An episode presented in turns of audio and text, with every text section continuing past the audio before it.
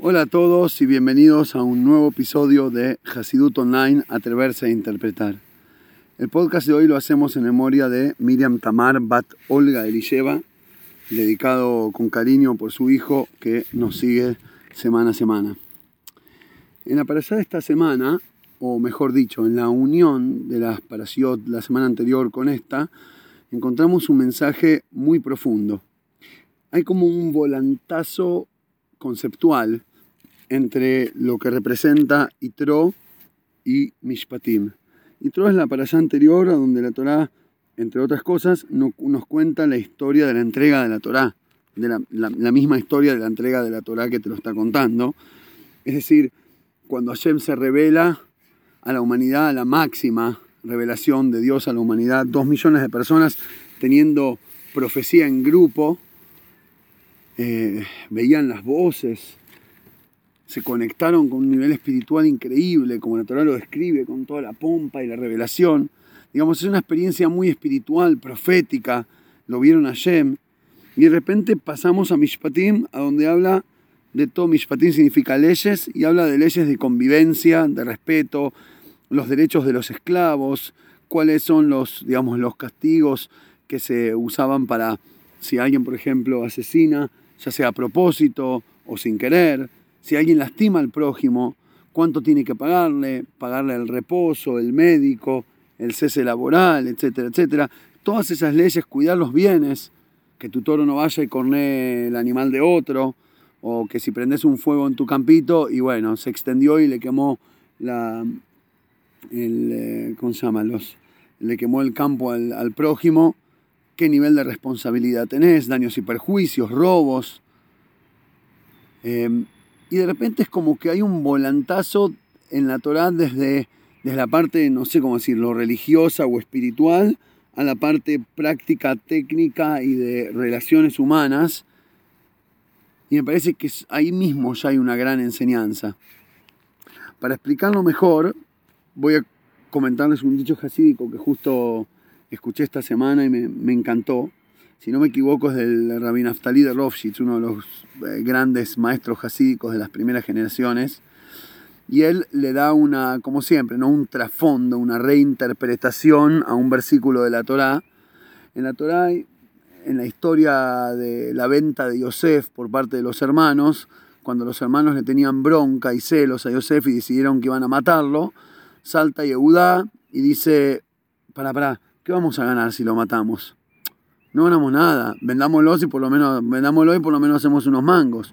Él lo dijo, digamos, como para tratar de bajar la bronca, que no lo maten, qué sé yo, si lo venden por ahí después se salva. Y de hecho así fue y no solo que se salvó, terminó, terminó siendo virrey de Egipto, le salió bien, digamos, entre comillas.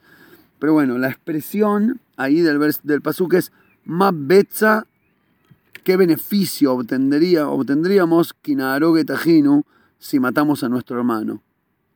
Y agarra Rabbi Naftoli de Roshitz y dice, Ma Betza, Betza son tres letras, Bet Tzadik Ain, que son las primeras letras de las palabras Boker, Tzahoraim, Erev, mañana, tarde y noche, que son los horarios del rezo. Explica Rabbi Naftoli de Roshitz de qué sirve ir al templo a la mañana, a la tarde y a la noche si, si andás por la calle matando a tus hermanos si sos un bruto, un animal, un desconsiderado, un, ladrón, un engañador en los negocios, pisoteas cabezas, maltratás, no, pero va al templo, ¿eh? Ojo que va al templo. No, no, muy buena persona, es religioso. ¿De qué sirve todo el litro? ¿De qué sirve toda la revelación de divinidad y verlo a Dios en lo alto con la entrega de los diez mandamientos si después vas y le, le, le quemas el campo a tu compañero o, la robás o lo lastimás y no te haces cargo y no pagás las responsabilidades, etc. Solo ahí ya tenemos una gran enseñanza. Pero vamos a hacer un poquito de zoom in y a meternos en una mitzvah específica de las 53 que habla en la para allá de esta semana, que tiene que ver con la alajá, de hecho en la Gemara hay, todo, hay toda una extensión, es bastante amplio este tema, con respecto a las responsabilidades de los cuidadores. Si yo te doy algo para cuidar, digo, che, ¿me cuidas esto? Mira, me voy de vacaciones y no quiero dejarlo ahí. Tengo una joya cara, ¿me, la cuidas? Sí, cómo no. Ahora, ¿qué responsabilidad tiene el cuidador para con el dueño? ¿No? Entonces, la Torah tiene, ahí habla, son varios versículos que después tres o cuatro versículos se transforman en un tratado y medio o dos enteros de Talmud, debatiendo los miles de detalles de cómo, por qué, dónde, cuándo y las categorías y cómo. Pero vamos a, a, resumirlo. Primero, a nivel técnico y práctico, digamos, alágico, y después la enseñanza espiritual, obviamente, que el Hasidut nos da. Básicamente, eh, hay una discusión en la Gemara si son tres o cuatro categorías. Vamos a basar la explicación de hoy en la opinión que dice que son cuatro categorías. Eh, quizás, quizás después explique cuáles son las tres o las cuatro. Básicamente el primer nivel es el Shomer Hinam, el cuidador gratuito. Es decir, no te cobra, te lo hace de favor. ¿No? Vos le decís, che, ¿me lo cuidás? Así de onda. Sí, dale.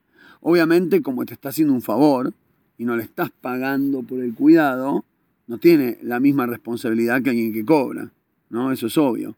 Te está haciendo un favor. Obviamente aceptó cuidarlo y se comprometió y por lo tanto cierta responsabilidad tiene. Ahora, ¿dónde se marca, dónde se traza la línea de qué tanta responsabilidad tiene por comprometerse a cuidarlo y qué tanta responsabilidad no tiene por no cobrarte? Entonces los me establecen que, bueno, de hecho lo, dice la Torah y los jajamim lo explican, que paga solo si hay abandono adrede. Es decir, si el tipo agarró y dejó la joya tirada en la mesa del patio que da a la calle, cualquiera entra, ni siquiera entra, estira la mano y lo agarra, bueno, claramente no te lo cuidó, se comprometió en cuidarlo y no lo cuidó, eh, sí, entonces es su culpa. Pero si no hubo abandono adrede, si el tipo dentro de todo lo cuidó normal y, bueno, salió mal, entonces ahí tiene que hacer un juramento de que no fue eh, de que no fue y queda exento. Juramento era como agarrar una Torah y jurar por Hashem que no lo hizo, que no fue a propósito y entonces queda exento de la responsabilidad. A diferencia de esta primera categoría, el Shomer Sahar, que es la segunda categoría, el que cuida por pago, ese paga por daños o pérdida. Es decir, si, si se le perdió, no puede decir, ups, se me perdió digamos, no es que la tiré a propósito, pero eso me perdió. me la robaron, qué sé yo, ¿no? Eh, eh, se dañó, se lastimó. Bueno, entonces no cumpliste con tu responsabilidad, te pagaron para algo, no pudiste llevar a cabo tu obligación, te tenés que hacer cargo y pagar. ¿A dónde no paga el Somer Sahar si es un percance? Yo le di para cuidarme la vaca, él la cuidó re bien, puso, la, cuidó en un lugar donde hay una buena eh, como se un buen alambrado, que no se escape, pero justo le cayó un rayo y la mató.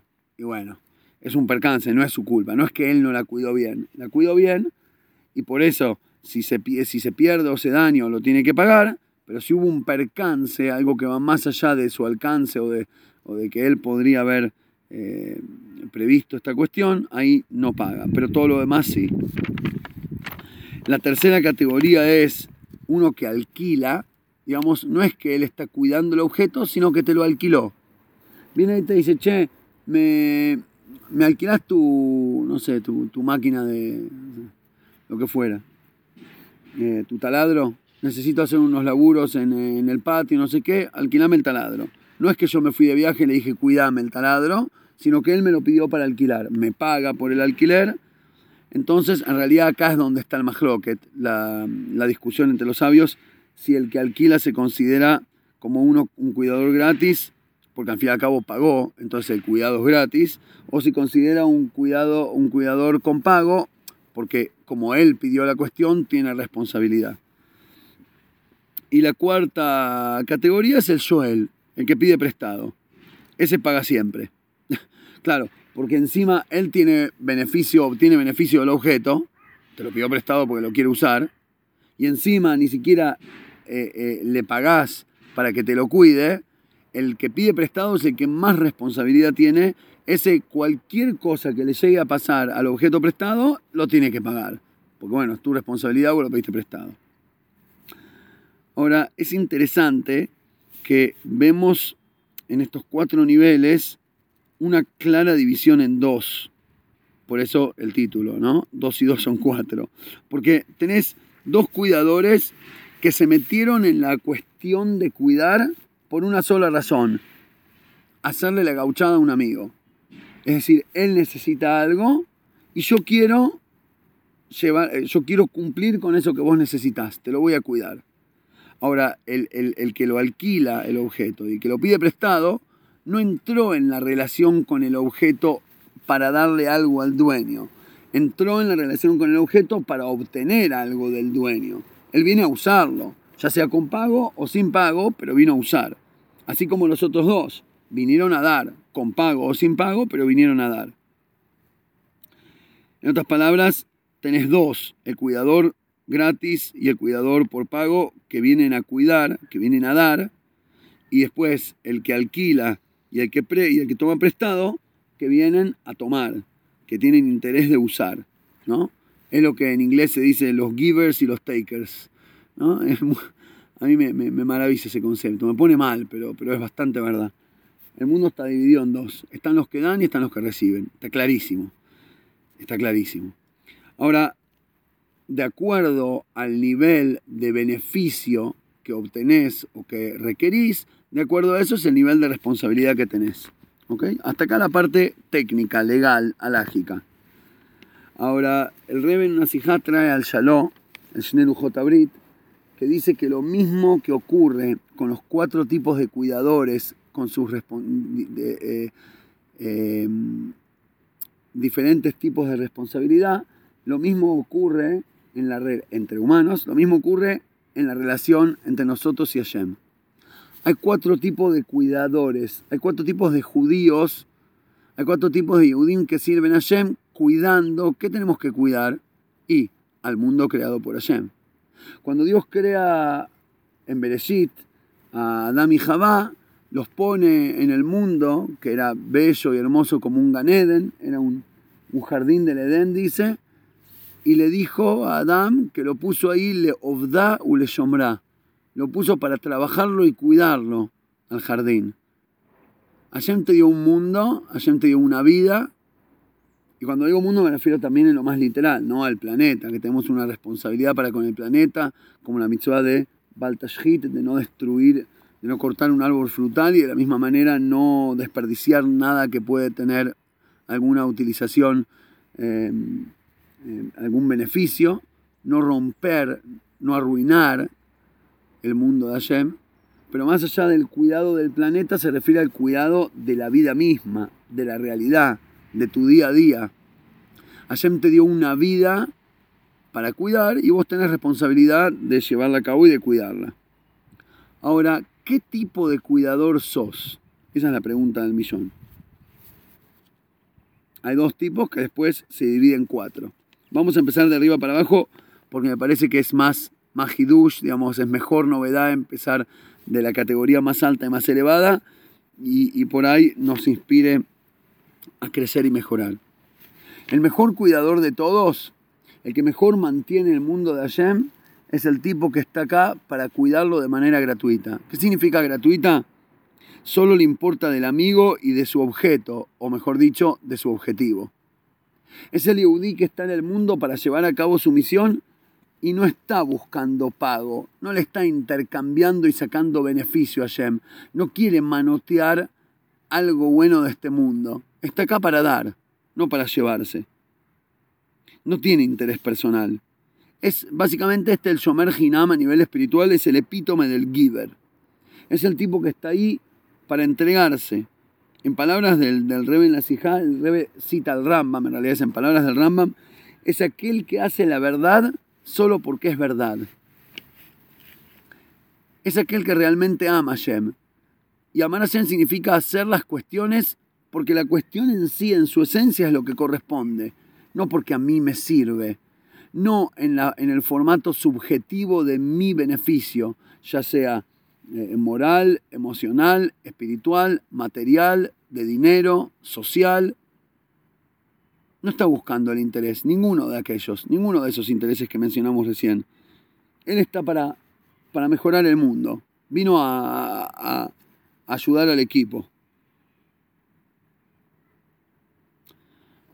Me trae a la memoria una historia, no sé si la conté acá, de Jaime Boruch Kuten, Carlos Kuten se llamaba, un sobreviviente del holocausto que tuve el mérito de conocer y visitar. Lo iba a visitar los fines de semana durante un tiempo.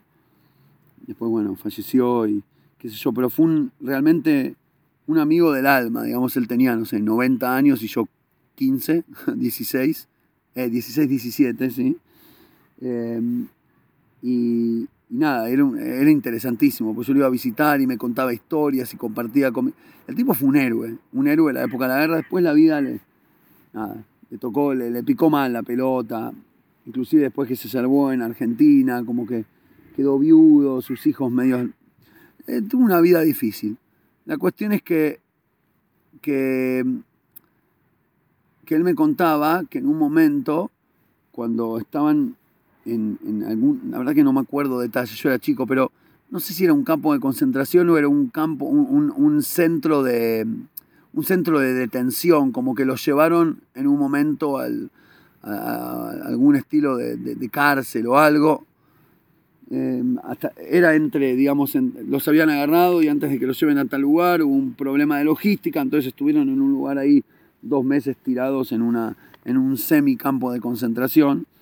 La cuestión es que él me dice que estaban con la gente, la mayoría de los que estaban ahí eran, digamos, antes de que los agarrasen y antes de que empezara la guerra, eran gente religiosa, gente ortodoxa, que cumplían mitzvot y demás, y sabían que en un par de semanas era Pesach, y estaban re tristes, que nada, iban, estaban ahí detenidos y no van a tener ni matzá ni nada, y se venía pesas y qué van a hacer de su vida y no sé qué.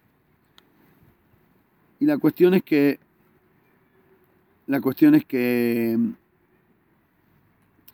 deciden hacer un túnel y escaparse eh, un par, él y otro, para ir a conseguir matzá, a ver si podían traer matzá para toda la gente.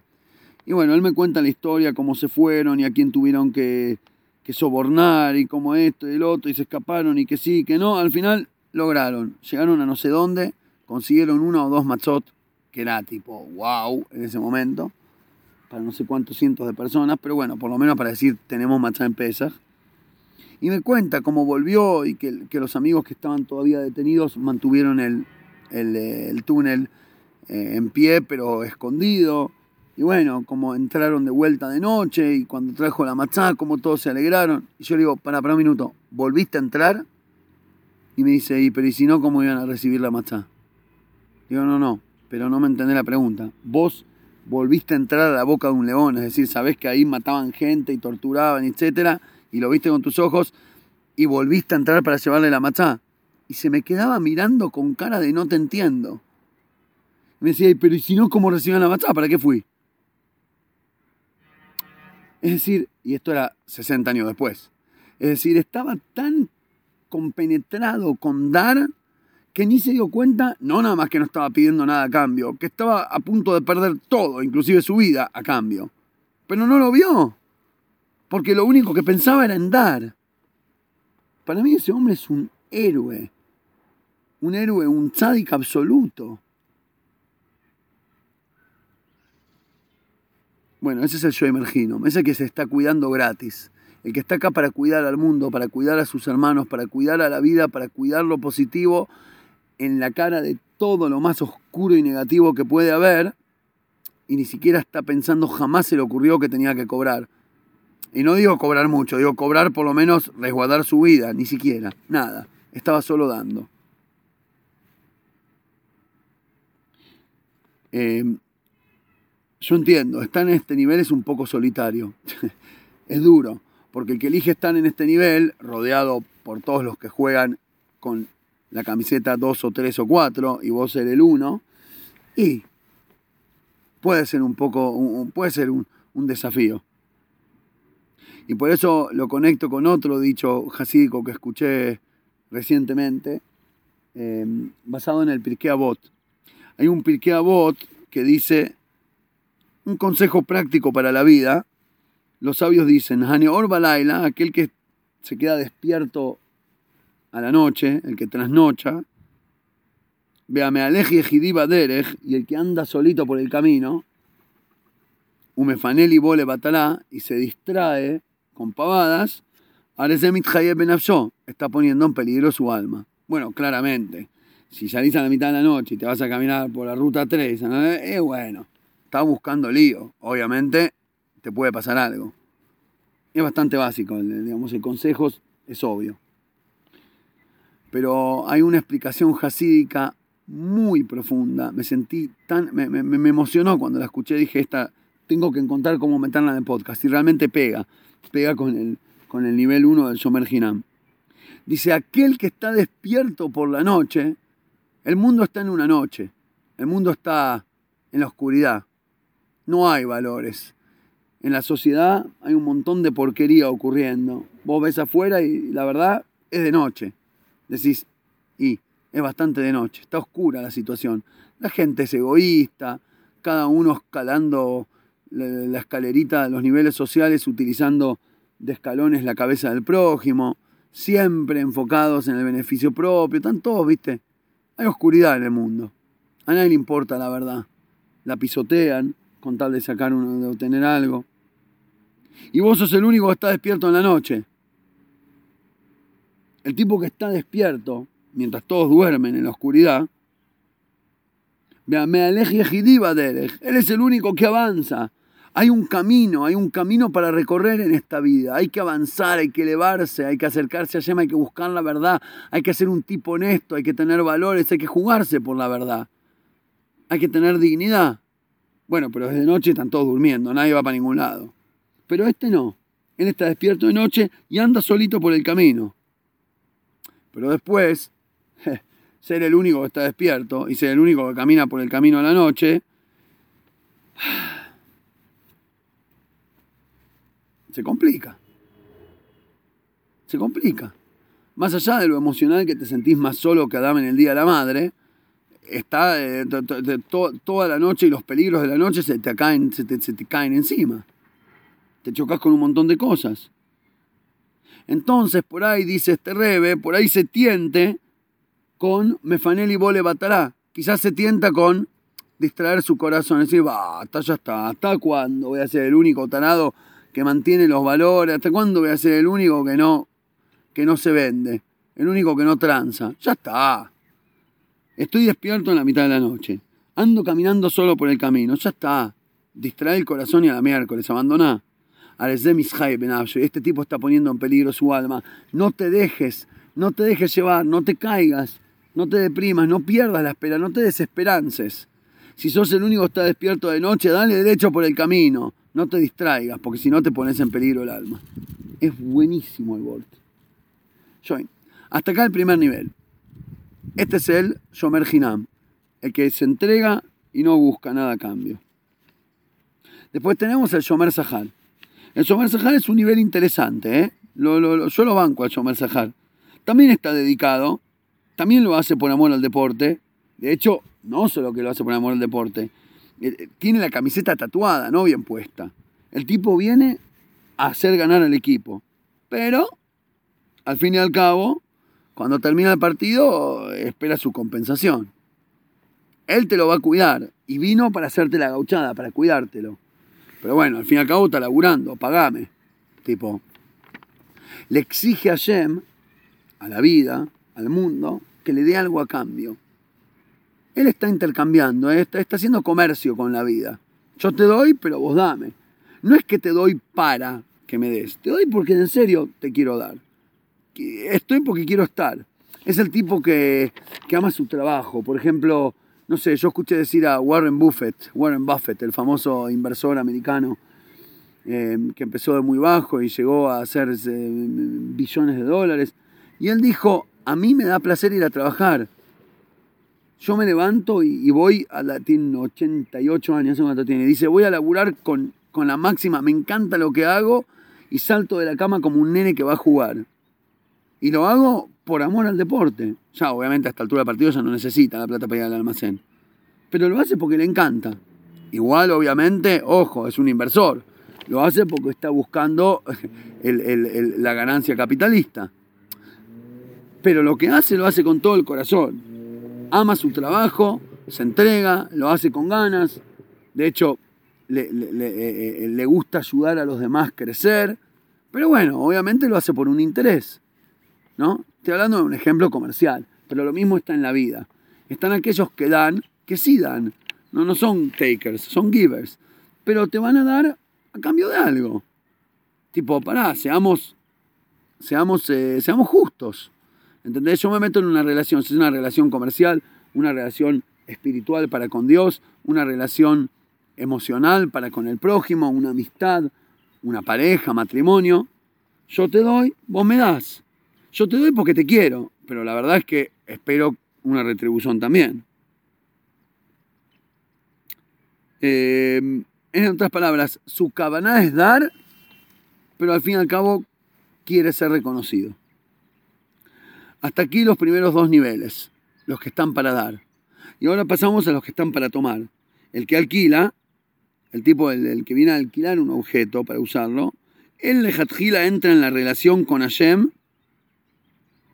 él te alquila el mundo. Yo te alquilo la vida. ¿Qué significa? Entra en su relación con Hashem, o para con el mundo, con el prójimo, con su familia, con el negocio, con lo que sea, entra principalmente en búsqueda de su beneficio. A ver, yo te pido alquilarlo porque, porque nada, me gusta la herramienta y la quiero usar. Me, me, gustó el auto, quiero alquilar el auto. Vengo para disfrutarlo, vengo para usarlo, vine para hacer uso del mundo. Pero, al fin y al cabo, en definitiva, es un tipo correcto. Él sabe que tiene que pagar. Y, y lo hace con, y lo cuida, sabe que tiene que pagar y que tiene una responsabilidad por cuidarlo. Y lo hace con compromiso, con incumbencia. Es un mensch. Viene, usa y paga.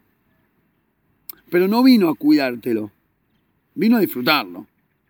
Solo que, como es un mensch, lo cuida y lo paga. Ese es el que alquila.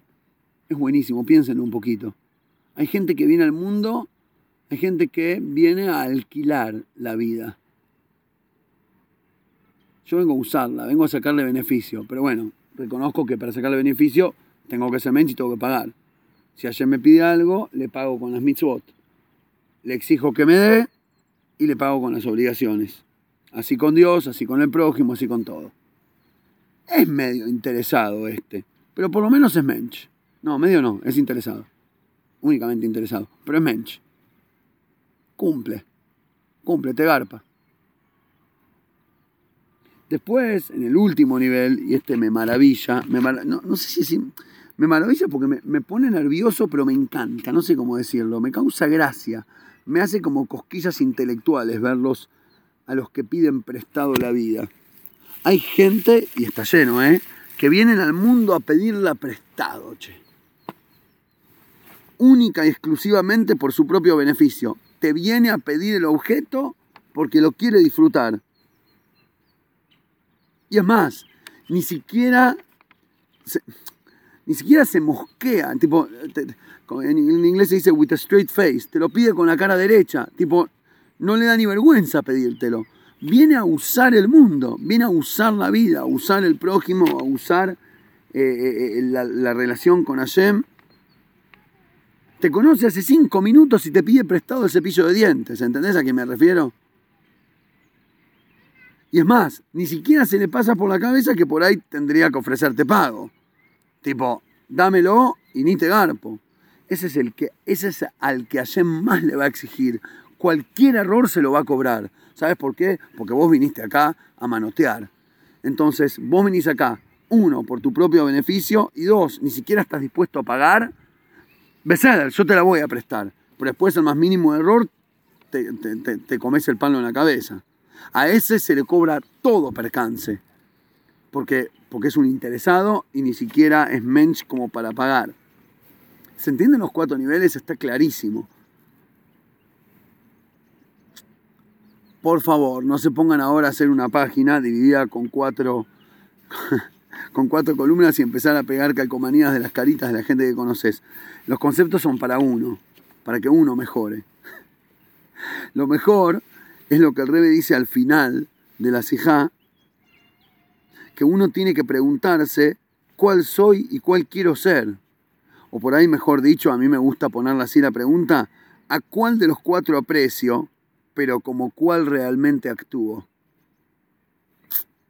Porque todos aplaudimos al Yomer Hinam, pero a veces somos tremendo Joel. Lo bueno Lo positivo de todo esto es que los niveles no son fijos e inamovibles. Eso es lo maravilloso de la vida, eso es lo bueno de la vida.